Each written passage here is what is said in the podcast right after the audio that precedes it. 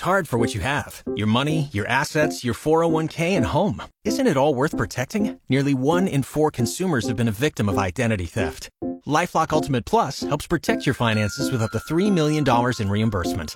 LifeLock alerts you to identity threats you might miss, and if your identity is stolen, your dedicated U.S.-based restoration specialist will work to fix it. Let LifeLock help protect what you've worked so hard for. Save 25% off your first year on LifeLock Ultimate Plus at lifeLock.com/aware.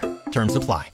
The cattle industry, they say, contributes more than $900 million each year to Oregon's economy, and that makes it the top agricultural commodity.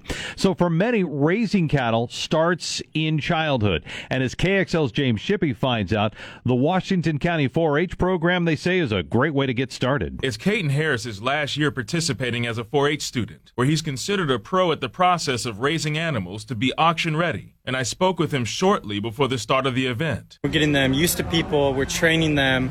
Um, when we show the animals, they're under a lot of stress. And so I, it's kind of similar to training a dog. You need to have the animal understand what it needs to do, where it needs to go, kind of let it know who's boss, who's its following.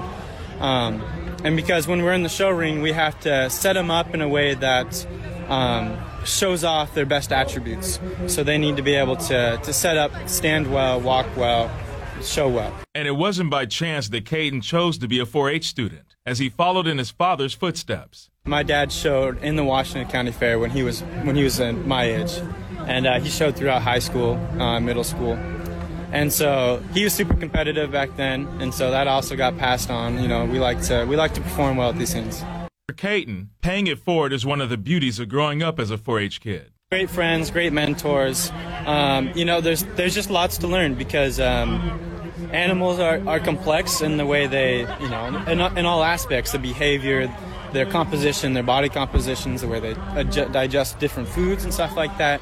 And so, you know, I've had some really great mentors, and it's been nice to, to look up to some people, and, and it's also been good to show the younger guys, the younger kids that are coming into it, kind of teach them the ropes a little bit, because it's a little scary at first. Yeah. 1,300 pound animal, and you got to tell where to go. It's, Yeah, it's no, a little exactly. spooky. And he has a perspective of pride when it comes to humane ways to raise livestock. you know just just come out and see you know like we, we put a lot of hard work into these animals. And you know i think it's a great way to people see how livestock and animals should be raised and should be butchered and stuff like that. It's it's a very happy life cycle for these animals. You know i think this is this is definitely the most humane way that you can get meat I know there's kind of a pushback against some of that stuff right now, and I mean these animals live like kings. I'm not kidding you. They get washed with shampoo with some nice ingredients in it. They get blown off the blow dryer. They sit in clean shavings all the time, and these animals live a great, happy life.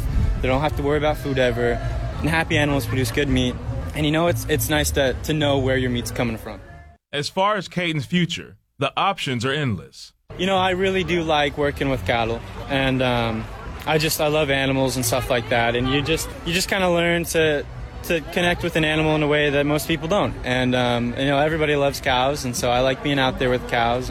But um, continuing this further, it's like I definitely want my kids to do it. But um, in my younger adult life, I'd like to continue to do some shows. There's some opportunities for me to uh, go on and, and do uh, what's called jackpot shows, and so I can try and go out and, and go to go to ranchers and see if they need their steer showed off, and then I'll go show them. And, and I've been considering that option. You know, life gets busy, so we'll see. James Shippey, FM News 101. All right, James, interesting story. 635 now on FM News 101 KXL.